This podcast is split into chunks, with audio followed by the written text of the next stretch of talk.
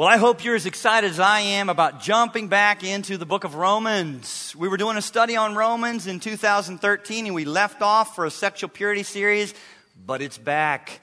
Romans, we're jumping back into chapter 6. So I'm so excited that you're here with us. It's my privilege to serve here as the senior pastor at Grace Fellowship. My name's Brad Bigney. I'm heading into my 19th year now, joyfully serving here with you. And I'm so excited that you're here for this study. This, this book changed my life a 19, as a 19 year old, and is one of the best books that you could ever study in the Bible. And you showed up for one of the best chapters that are in this book, because if you can get a hold of what Paul is saying, the Apostle Paul, in Romans chapter 6, listen to me, it will change your life. So, with no further delay, turn with me in your Bibles to Romans chapter 6. And I hope you have a Bible. I want you to see this for yourself. I hope you have a real Bible with real paper in your lap or an app in your lap. Whatever your preference is. Don't be checking Facebook, don't tweet nothing. Pull up your Bible on your app and look at it because these are life changing words. Romans chapter 6, follow along. Actually, you know what? I'm going to back it up and start in 520. Romans chapter 5, verse 20, so you can see what he just said that caused him to notice that there might be a rebuttal to that in Romans 6 1. Romans 5 20. Moreover, the law entered that the offense might abound, but where sin abounded, grace abounded to what extent? Much more. Much more. So that as sin reigned in death, even so grace might reign through righteousness to eternal life through Jesus Christ our Lord. What then shall we say? Shall we continue in sin that grace may abound? Certainly not. How shall we who died to sin live any longer in it? Or do you not know that as many of us as were baptized into Christ Jesus were baptized into his death? Therefore, we were buried with him through baptism into death, that just as Christ was raised from the dead by the glory of the Father, even so we also should walk in newness of life. For we have been united together in the likeness of his death, then certainly we shall also be in the likeness of his resurrection, knowing this, that the old man, the old man was crucified with him, that the body of sin might be done away with, that we should no longer be slaves of sin. For he who has died has been freed from sin. Now, if we died with Christ, we believe that we shall also live with him, knowing that Christ, having been raised from the dead, dies no more. Death no longer has dominion over him. For the death that he died, he died to sin once for all. But the life that he lives, he lives to God. Likewise, you also reckon yourselves Reckon yourselves to be dead indeed to sin, but alive to God in Christ Jesus our Lord. Therefore, do not let sin reign in your mortal bodies, that you should obey it in its lust. And do not present your members, members, he's talking about your hands, feet, ears, eyes. Don't, don't give yourself. Do not present your members as instruments of unrighteousness to sin but present yourselves to God as being alive from the dead and your members as instruments of righteousness to God. Look at me. For sin shall not have dominion over you. For you're not under law, but under grace. Let's pray together. God, thank you for your word. Thank you for the truthfulness of your word. Thank you for the life changing power of your word. Give us ears to hear your word. Give us hearts to believe it and say, Amen. Yes, so be it. And give us feet to follow in light of those great truths. Lord, we don't want to just preach a sermon, take some notes, fill up an hour. Lord, we want you to change us by your word. We pray in Jesus' name. Amen. And as we get started again, let's do a little review and summarize where we've been so far and what we've been learning from the book of Romans, especially chapter 6. Get the lay of the land again, all right? We said that in Romans chapter 6, it's all about, this chapter is all about the ongoing process now of fighting the sin that remains yet in us as believers. And this process is called sanctification. Sanctification. That's what Romans chapter 6 is all about. If you back up, Romans chapter 4 and 5 is describing Christ's finished work on the cross that paid the penalty for our sin once and for all. But that takes place in a moment.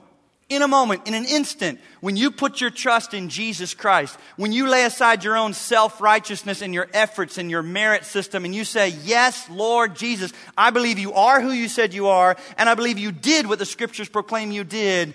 Have mercy on me, a sinner. Save me. I can't do this. I can't do this on my own. Save me. In that moment, justification takes place by faith. Not by works, by faith. It's in a moment. So Romans 4 and 5 is about justification that is done. D O N E. Romans chapter 6 is about sanctification now, the ongoing process of living it out, of living the Christian life and so we've got to ask some questions to understand what is going on with sanctification. What does the process of sanctification look like in a Christian life? And most of all, here's the question you got to answer. What place, what place does sin have in your life now as a Christian? What place does sin have in your life now? Should it be there or not? Does it have to be there or not? And how much control do you have over it now? See, look at Romans 6, verse 2 again. Romans chapter 6, verse 2. How shall we who died to sin live any longer in it? What is Paul saying right there? Because get this, it's a rhetorical question. He's not expecting an answer. He doesn't want anybody to raise their hand and say, ooh, ooh, ooh, ooh, I'll, I'll answer that. If he was here himself, here's how it would sound as he said it how shall we who died to sin live any longer in it? It's a statement, an emphatic statement, not a question. It's a rhetorical question making a huge statement and declaration about us. How shall we who died to sin live any longer in it? But we better figure out if it's not a question and it's a statement, what is he stating? What is it that he's stating? What is true? Is Paul saying that once you become a Christian, woo, you never sin again? I hope not, because I wouldn't be a Christian. He's not teaching sinless perfectionism. There are those that are out there and books that are written and entire theologies about that that somehow there's this secret and you can get in the zone. It's the victorious Christian life, the Keswick movement. And you just got to get yourself aligned. You got to understand your union with Christ and you're seated in the heavenlies and you just blah, blah, blah. Every time I read it, I think, ah, I don't know what you're talking about. And that doesn't play out in my everyday life. And I think you're kind of pretending. And you'll find what they do is they redefine sin to be able to say that they're sinless because they're not being honest. He's not teaching sinless perfectionism. You say, Brad, how do you know that? How do you know you're right, what you're saying, and they're wrong? Here's a good rule of thumb. Whenever you're studying your Bible and you come to a place that you're trying to say, what is that? What is he saying? Rule of thumb, just keep reading. Just keep reading. Just keep reading. All you have to do is keep reading and roll on into Romans chapter 7 and other places in the Bible to know, oh, okay, he's not talking about sinless perfectionism. Because in Romans chapter 7, Paul himself who just said, How, how shall we who died to sin live any longer in it? Go over into Romans 7. He talks about this intense struggle. Look at it with me. Romans 7, beginning of verse 21. Just one chapter later, and Lord willing, we'll get there this year. Well, we're going to make it to 7 this year. Lord willing. I kid you not. There's, we're going to be in 6 for a while still. But we'll get to 7. Look at what he says in, in beginning of verse 21. I'm going to read it from the NIV in this instance. So I find this law at work. When I want to do good, evil is right there with me. For in my inner being, I delight in God's law. But I see another work, a law at work in the members of my body, waging war against the law of my mind and making me a prisoner of the law of sin at work within my members. What a wretched man am I! Who will rescue me from this body of death? Thanks be to God through Jesus Christ our Lord. Now, does that sound like sinless perfectionism? I don't think so. It sounds like a fight to me. It sounds like a battle. It sounds like a struggle. Check out Galatians 5:17. Show you another instance of this It's not sinless perfectionism. If you're in Romans and you're new to your Bible, just go to the right. 1 Corinthians, 2 Corinthians, Galatians.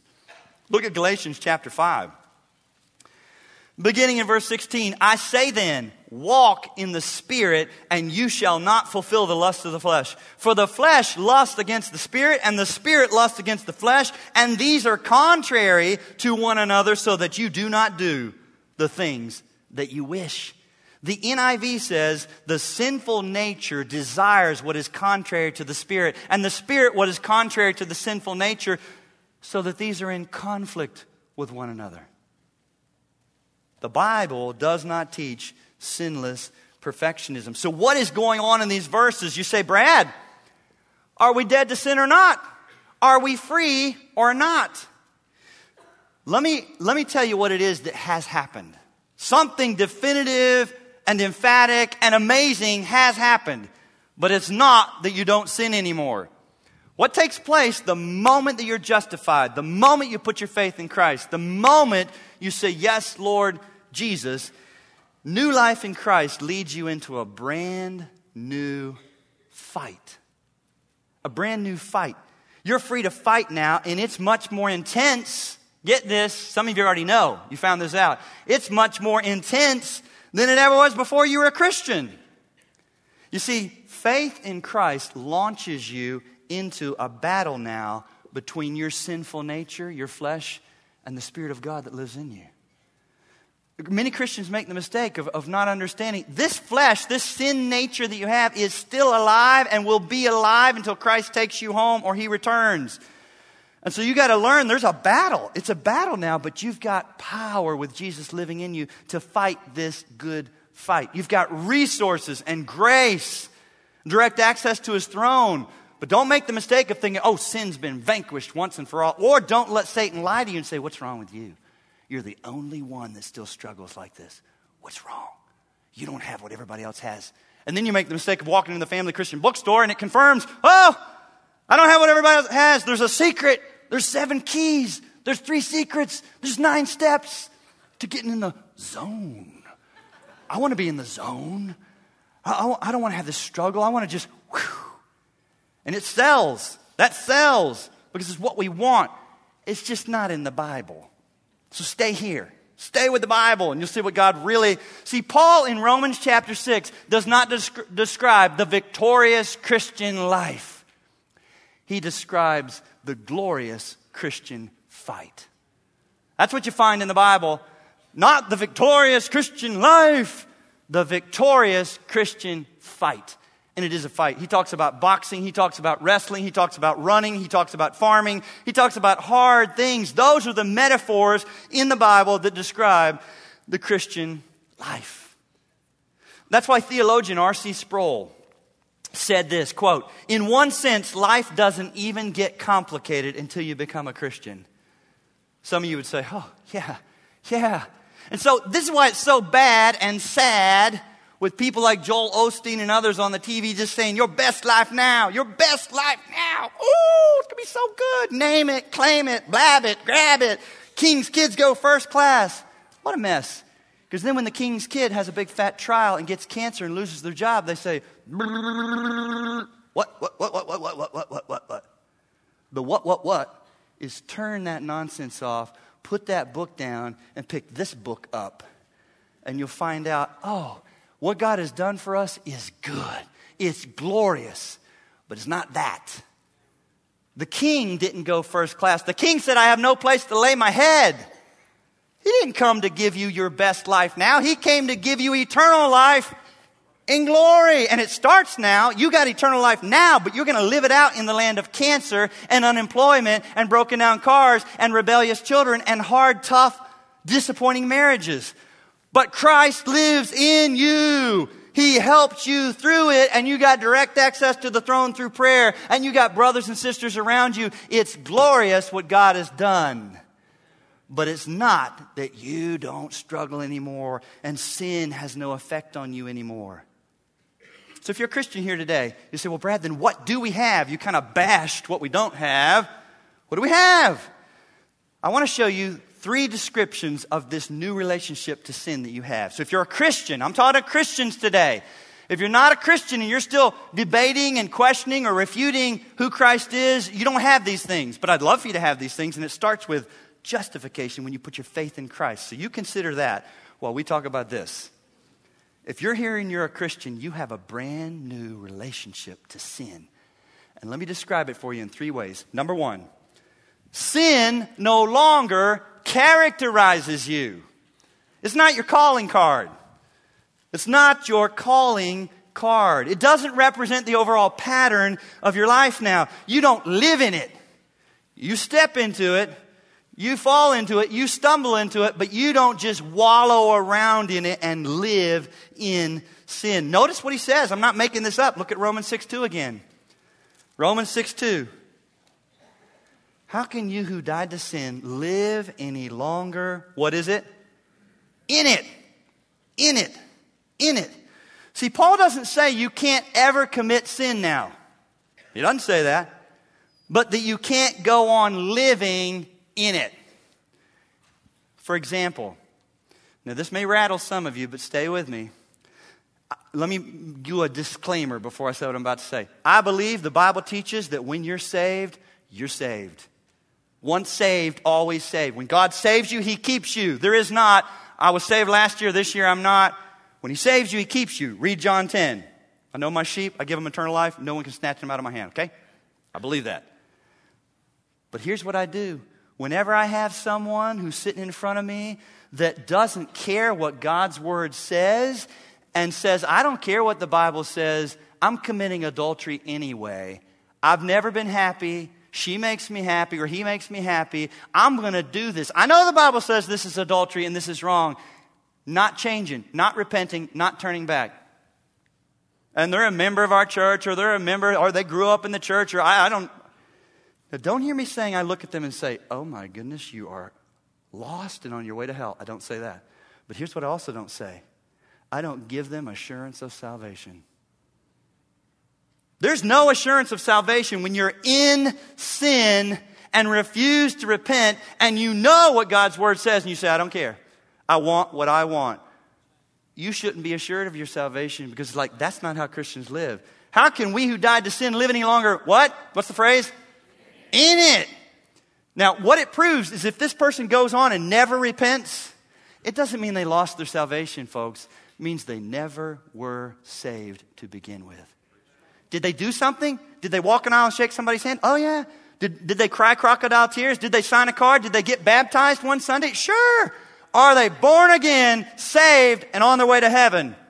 No. I give no assurance while someone is in unrepentant, willful, knowing, don't care what God says condition. Does that make sense? Because this chapter and many other places is teaching sin no longer characterizes you. It's not your calling card. Do we sin? Let's be clear. Can Christians born again commit adultery? Yes. Sadly, yes. Do they stay in it and say, I don't give a rip what the elders say, the church says, the small group leader friends that are coming pleading with me, my relatives, everybody, and continue that way for the next six, eight, ten years and go to the grave? But say, oh, praise God, one thing we know, she's a Christian because we remember when she. Please don't do that. Pray for their soul that God would save them. Okay? Sin no longer characterizes you, it's not your calling card. Number two, sin no longer owns you. Because you have a new master now, Jesus Christ. It doesn't characterize you, it doesn't own you. Now, if that word master rubs you the wrong way, and it might, because our flesh wants to be autonomous. I have, I have no master, I'm a free agent, big guy. Well, let me help you out here. If that word rubs you the wrong way, you need to get over it because there are only two options. You either, Satan and sin is either your master, or Jesus Christ and righteousness is your master. There's no middle ground.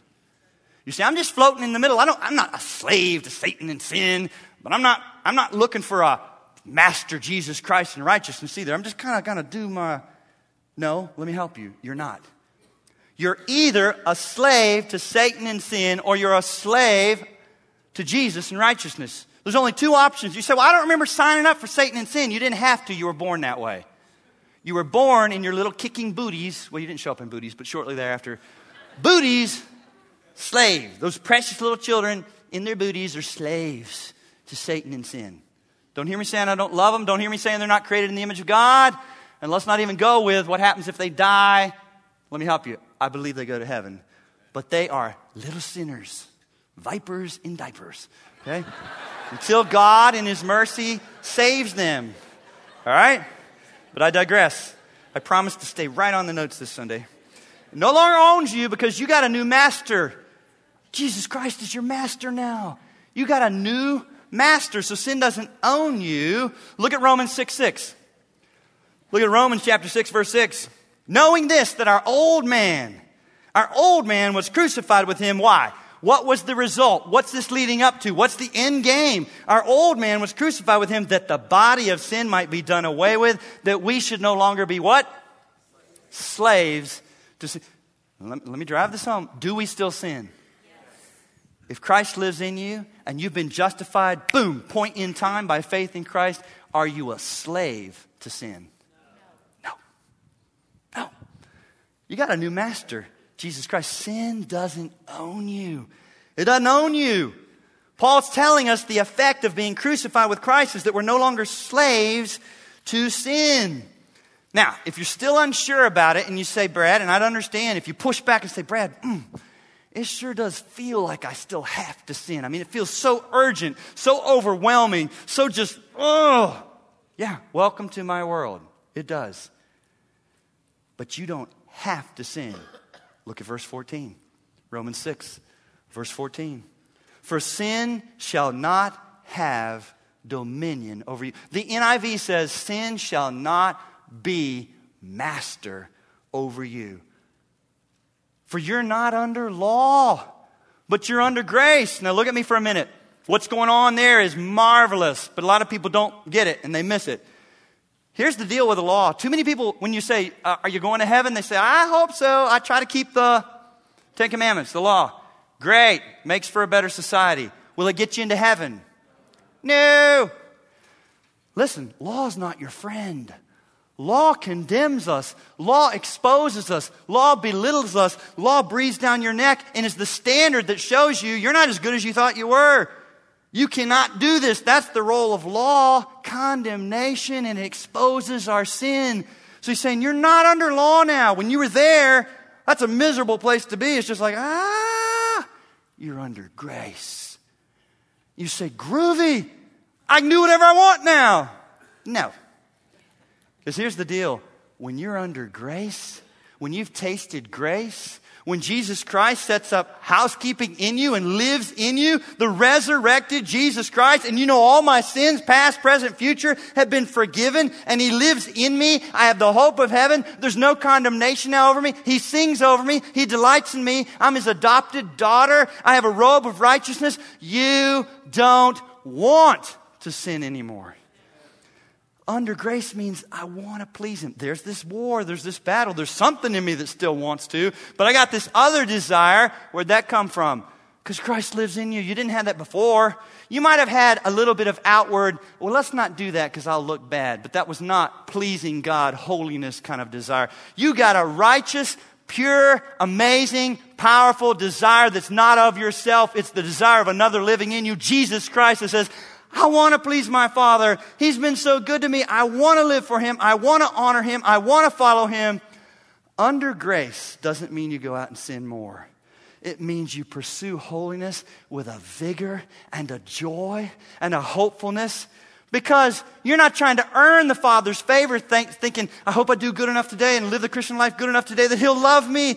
He already loves you. That's settled in Christ. D O N E. When you put your faith in Him, you're able to live and fight and run and pursue without the condemnation and uncertainty and guilt of does He love me today? Does He not? Am I doing enough? It doesn't matter what you're doing. You could never do enough. It's what Christ has done and now you live free.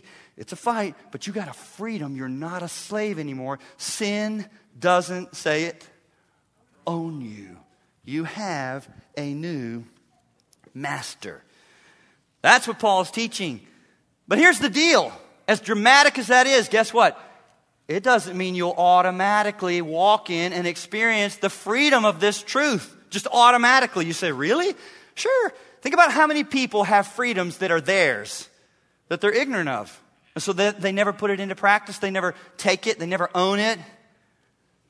For example, consider the Civil War and slavery right here in our own country.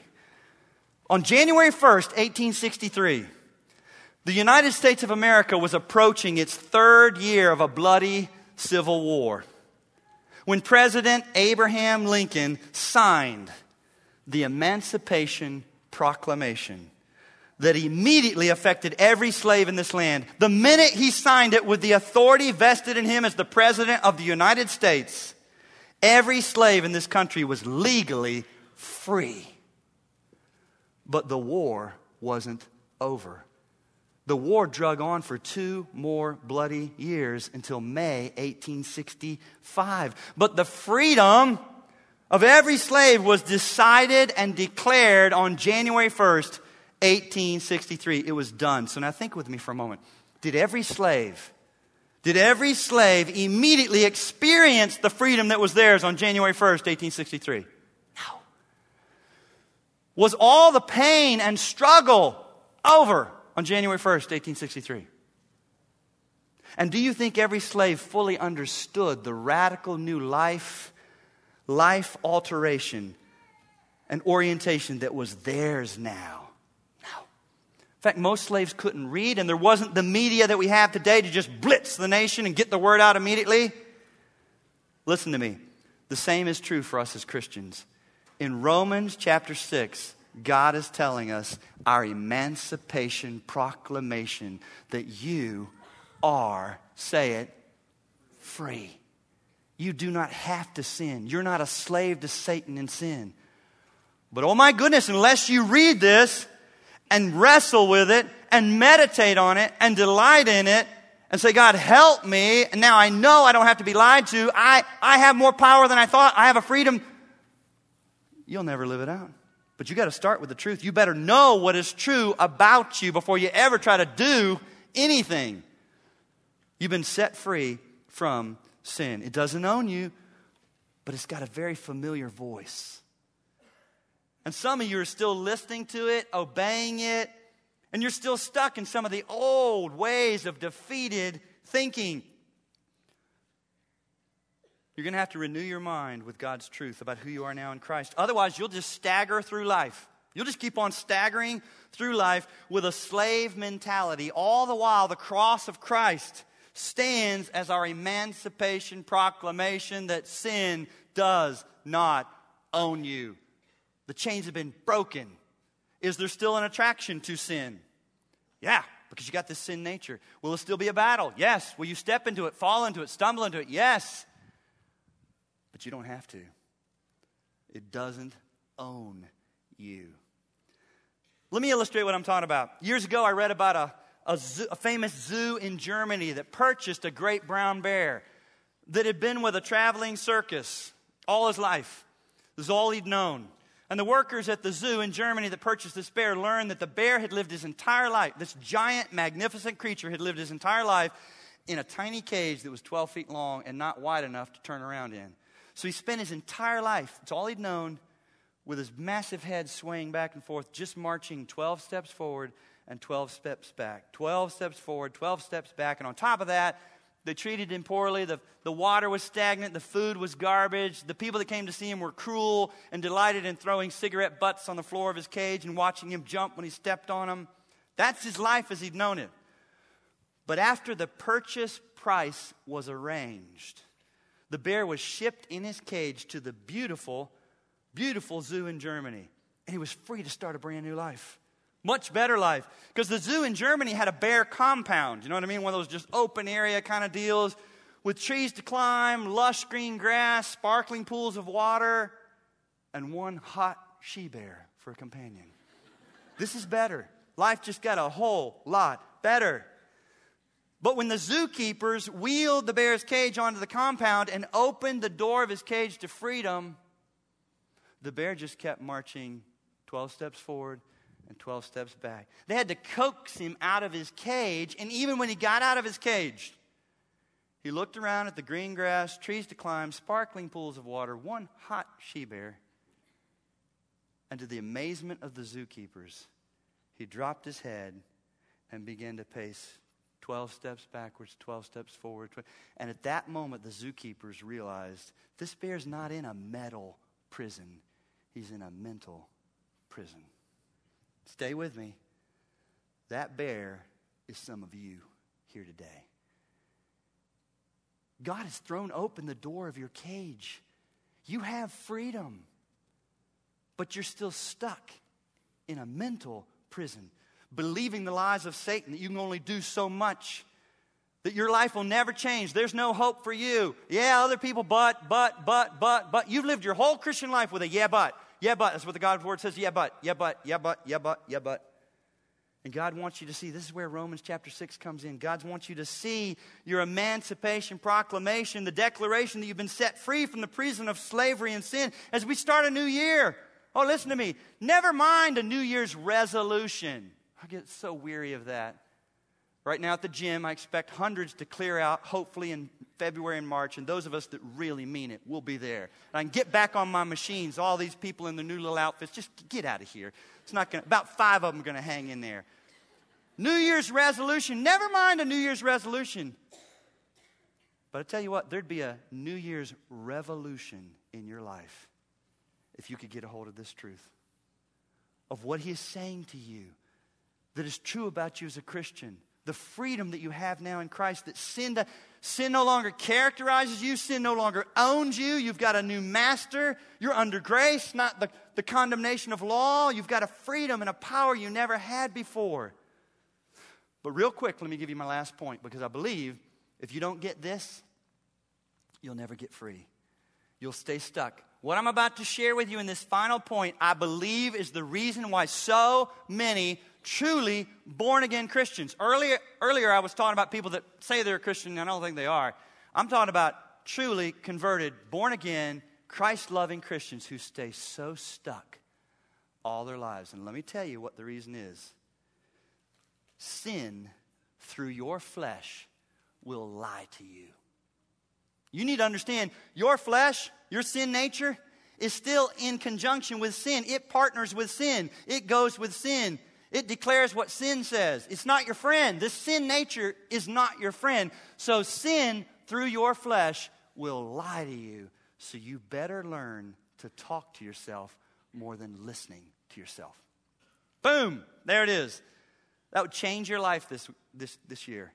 Too many people think whatever they're hearing inside of them, that's very authentic and true, and, and they attribute all of it to God. Well, the Holy Spirit told me, folks, your flesh talks to you all the time.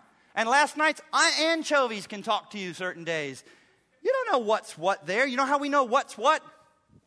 You go right here. We go right here. We, it doesn't matter what I feel. What's God's word say?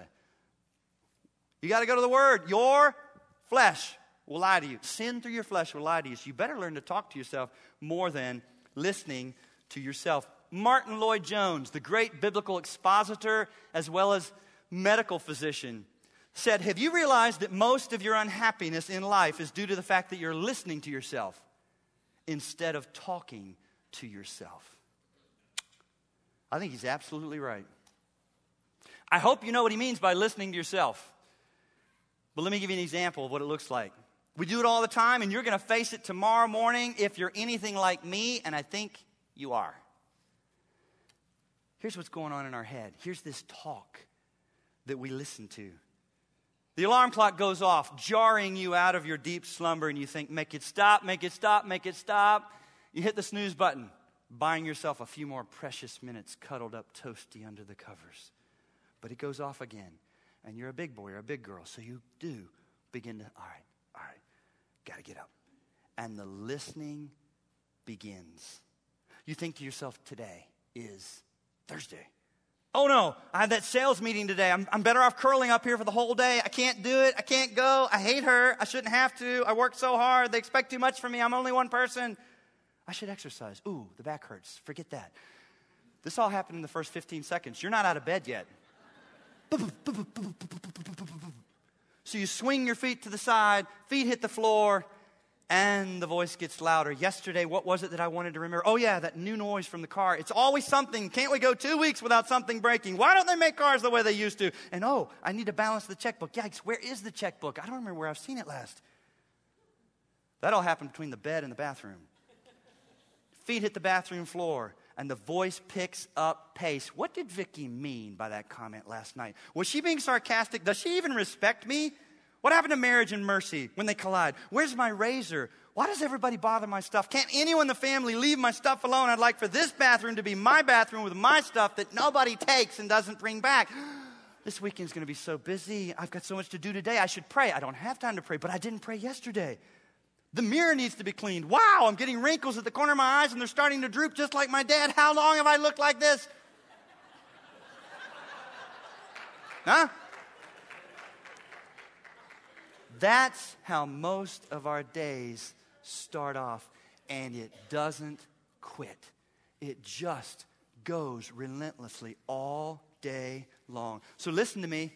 On a daily basis, you are faced with two simple choices, and so am I. Two choices every day you've got to face. You can either listen to yourself and your constantly changing feelings about your circumstances. Or number two, you can talk to yourself about the unchanging truth of who God is and what He's done for you and what His promises tell you about your circumstances that are true. That's your choice. Every day, every moment of every day, you've got that choice to make. Because here's the problem. Too many times we're just passively listening to ourselves and allowing our feelings to shape our view of God and our circumstances. And so, is it any wonder why we're so depressed and so unhappy so much of the time? You've got to learn to talk to yourself. You say, Brad, isn't it kind of weird talking to yourself? Out loud, in public, be careful. But in general, super biblical, super biblical. You say, prove it. Great. Psalm 103, go there. Quick. I want you to see two places real quick as we close. Psalm 103, is it biblical to talk to yourself? Oh, it's biblical to talk to yourself. It's more than biblical, it's essential. If you don't learn to talk to yourself with God's truth, you will struggle in the Christian life. Oh my goodness.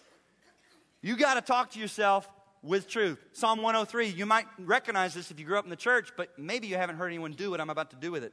Bless the Lord, O my soul, and all that is within me. Bless his holy name. Bless the Lord, O my soul. Who is he talking to? Himself. The psalmist almost has stepped outside of himself and has backed his own little soul into a corner and has given it a real talking to. Bless the Lord. Oh and here's what he does. You got to know God, first of all, and be reading God's word to know what to say to your soul next. He starts to remember and declare what he knows to be true, even though his feelings may be way off over here and his circumstances look abysmal.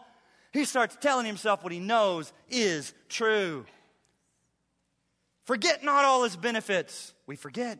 He forgives all your iniquities, who heals all your diseases, who redeems your life from destruction, who crowns you with loving kindness and tender mercies, who satisfies your mouth with good things so that your youth is renewed like the eagles. So is that the only place? No. Psalm 42. Go back a little more. Psalm 42. Why are you cast down, O my soul? In the Holman Christian Standard Bible, that's a new translation, it's a good one. In the Holman Christian Standard Bible, they translated this Why am I so depressed? Why am I so depressed? And why are you disquieted within me, O my soul? Who's he talking to? Himself. It's self counsel, self exhortation. And then look what he does hope in God. Tells himself, hope in God.